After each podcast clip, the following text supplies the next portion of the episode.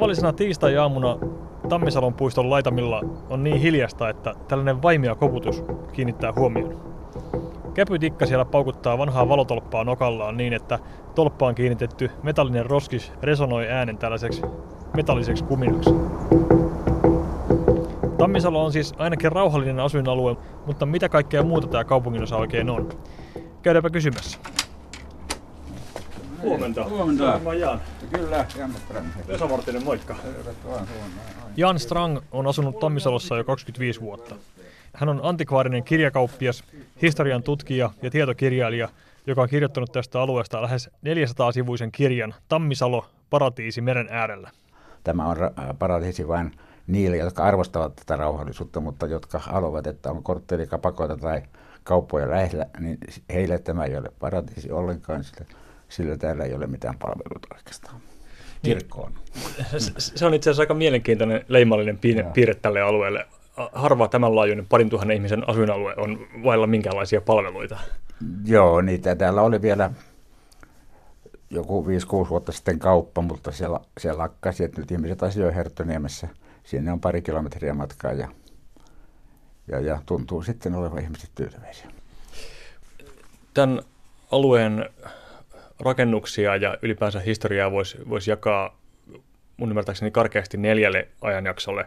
Mä jäsentelin tätä mielessäni niin, että se ajanjakso, jolloin Tammisalo oli osa Herttoniemen kartanoa, sitten oli tämä 1800-luvun, 1900-luvun taitteen huvila-aika, sitten oli 1950-60-luvun pientaloalueet ja sitten tavallaan tämä nykyinen aika. Onko tämä ihan oikean suuntainen luokittelu? No jos ajatellaan nykytämisaluea, niin tästä vanhasta, vanhasta alueesta on kamalan vähän jäljellä. Että täällä oli 1800-luvulla 1900-luvun alussa herrashuviloita äh, merenrannalla ja niistä on oikeastaan vain yksi komea talo, komea talo jäljellä. Ja sitten täällä 30-luvulla syntyi tämmöinen huvilayhdyskunta, eli, eli, eli voisiko sanoa nyt sitten Helsingin esikaupunki, tämmöinen omakotialue, jossa oli monenlaista väkeä, että ei ollut enää niin herraskainen, vaan siellä asui paljon työläisiä. Mutta näistäkin huviloista ei ole paljon enää mitään jäljellä, muutama kymmenkunta vanhaa rakennusta. Sitten asemakaava tuli 50-luvulla ja sen jälkeen äh, 60-luvulla tuli kunnallistekniikka ja se oli ratkaiseva sysäys. Silloin näitä, näitä, näitä ruvettiin rakentamaan tänne rivitaloja ja näitä vanhojen omakotitaloja sitten purkamaan ja niiden paikalle rakentamaan kanssa, kanssa mitä pientaloja, erilaisia rivitaloja, paritaloja, omakotitaloja. Eli tämä nykyinen rakennus- rakennuskanta on pääosin tältä vuoden 60 jälkeiseltä ajalta, mutta on sitten jonkun verran tätä vanhempaakin. Yksi asia, mistä useat kirjalliset lähteet muistaa aina mainita Tammisalon kohdalla, että jos mennään vähän kauemmas historiaan, niin tuolla 1700-luvun puolivälistä alkaen täällä toimi tiilitehdas ja siellä tehtiin tiiliä Viiaporin rakentamista ja linnottamista varten. Joo, semmoinen, semmoinen oli täällä. Se oli tämä kuuluisa Viaporin perusti Augustin Ehrensvärd, ilmeisesti hänen veljensä perusti tämän tehtaan, äh, tehtaan ja siellä vielä kun tuossa kymmenkunta vuotta sitten rakennettiin omakotitalo äh, sen paikalle, niin siellä oli vanhoja tiilimuruja siellä kuopassa, kuopassa mutta nyt siitä ei ole mitään jäljellä siitä kuin muisto vain.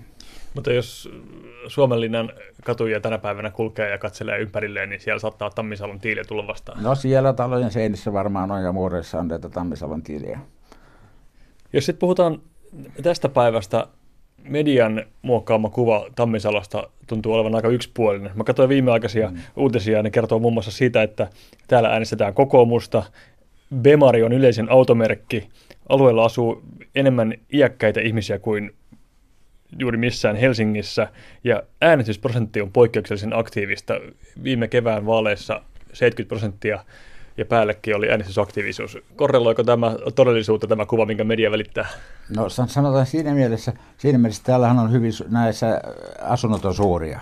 Että nämähän on, täällä, täällähän ei ole varsinaisesti muutama pienkerrostalo tuossa keskustassa, muuten nämä on ää, näitä, näitä rivi- tai pientaloja, suuria asuntoja, ja niissä lähellä rantaa, niin vähitellen asu, asu, asujamista on muuttanut, että tilastoissa. En, en väitä, että tilastot valehtelisivat tuollaisesti. Täällä varmasti on pemareita ja on kokoomuksen äänestäjiä ja on varakkaitakin, mutta on sitten myös sillä tavalla lehdistössä on määrätty halu korostaa näitä eroja, eroja, että täällä on sitten tämä vanhan asutuksen peruna myös, peruna myös näitä vanhoja, vanhoja duuneria ja heidän jälkeläisiänsä.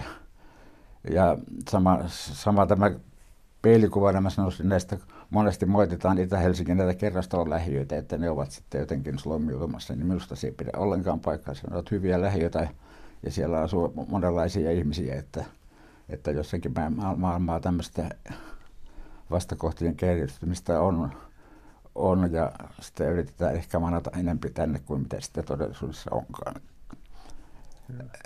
Siihen varmaan liittyy myös tämä ihmisen jonkinlainen taipumus vahvistaa olemassa olevia ennakkoluuloja. Mäkin huomasin tänne tullessani, että jotenkin sitä katsella hakee niitä bemareita ja etsii semmoista ikään kuin parempaa yhdyskunnan, ihmiskunnan osaa. Sä oot tullut väärään aikaan, sä tulet siihen neljä viiden aikaan, kun ihmiset tulee töistä, niin sieltä tulee miehiä bemareilla ja sitten naisia bussilla. tota, lähdettäisikö me pienelle kävelyretkelle Joo. Tommisalo? Joo.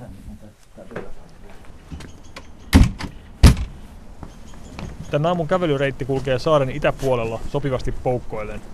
Tuossa talossa asuu kirjailija Veijo Meri noin 30 vuoden ajan ja tuolla puolestaan formulakuski Mika Salo. Silmiinpistävä havainto on se, että kaikkialta on lyhyt matka merelle, mutta yleistä ranta-aluetta täällä on vain vähän. Kun aikoinaan tontitettiin silloin 30-luvulla, niin lähes kaikki rannat myytiin ää, tuota, tonteiksi. Että semmoista yleistä rantaa on aika vähän. Ja tällä yleensäkin, kun myy, lähes kaikki maa myytiin tonteiksi, että täällä on puistoakin äärimmäisen vähän. Mutta sitten kun tontit on, tonteille kasvaa puita, niin se on vaikutelma on kuitenkin hyvin vihreä ja, vihreä ja vehreä, vaikka, vaikka niin kuin puisto, puistonimisiä alueita on vähän. Et silloin kun mä tein sen kirjani tein, niin Tammisalo, vaikka tämä näyttää väliltä, niin asukastiheys ylitti Helsingin keskimääräisen, joka, joka helposti jää huomaamatta. Tammisalo on myös Helsingin liike-elämän historiaa.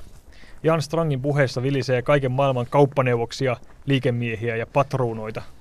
Tämä on Huvila Edishem, joka, jonka tämän nykyisen päärakennuksen rakennutti Ruukin patruuna Fredrik Edestam 1898 muistaakseni tai 97. Hän, tämä Edestam oli henkilö, joka perusti Nokia-yhtiön.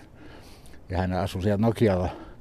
Nokialla oli siellä Ruukin patruunana, mutta sitten mainittuna vuonna hän jäi eläkkeelle ja rakensi tämän sitten niin kuin eläkepäivien asunnuksensa.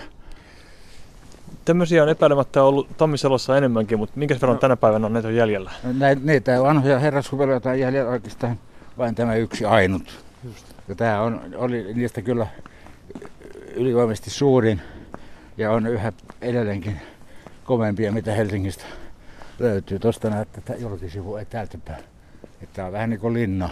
Se on tosi hulpeen näköinen kyllä kieltämättä. Muistas mä oikein lukeneeni jonkun lehtijutun hiljattain, että tämä olisi myynnissä. Joo, tämä on, tämä on ollut myynnissä pitkään. pitkään tämä, tämä oli tämmöisen kauppaneuvos niemeläisen perillisellä ja jako näitä maita keskenään. Ja, ja sitten tämä, tämä tuli yhdelle perilliselle. Se myynti on vaikeuttanut se, että tässä on myyty liian paljon tästä läheltä näitä, näitä, näitä, näitä maita pois, jotenka tämä niin kuin, tälle ei yksityisesti pihaa jää tarpeeksi. Tätä alkuun pyydettiin 5 miljoonaa, mutta, mutta, mutta nyt se on kai alennut aika paljonkin se hinta, hintapyyntö siitä.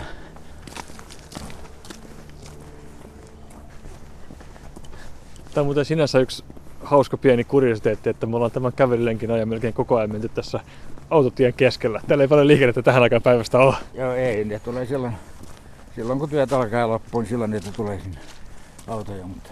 Päivässä on hiljasta. Joo. Ja autolla, autolla liikkuminen täällä, kun ei ole mitään kauppaa, niin se on vähän niin kuin pieni välttämättömyys, että se on raskasta raahata niitä, niitä vesipulloja ja meloneja bussilla, bussilla tänne, puhumattakaan polkupyörästä. Että, että, että. Nyt me on tehty kierros Tammisalossa ja tietokirjailija alueella pitkään asunut Jan Strang on ollut mukana oppaana. Tätä, mulle jäi loppuvaikutelma, että tämä on tosi rauhallinen alue, pientalovaltainen merellinen alue ja oikein viihtyisä.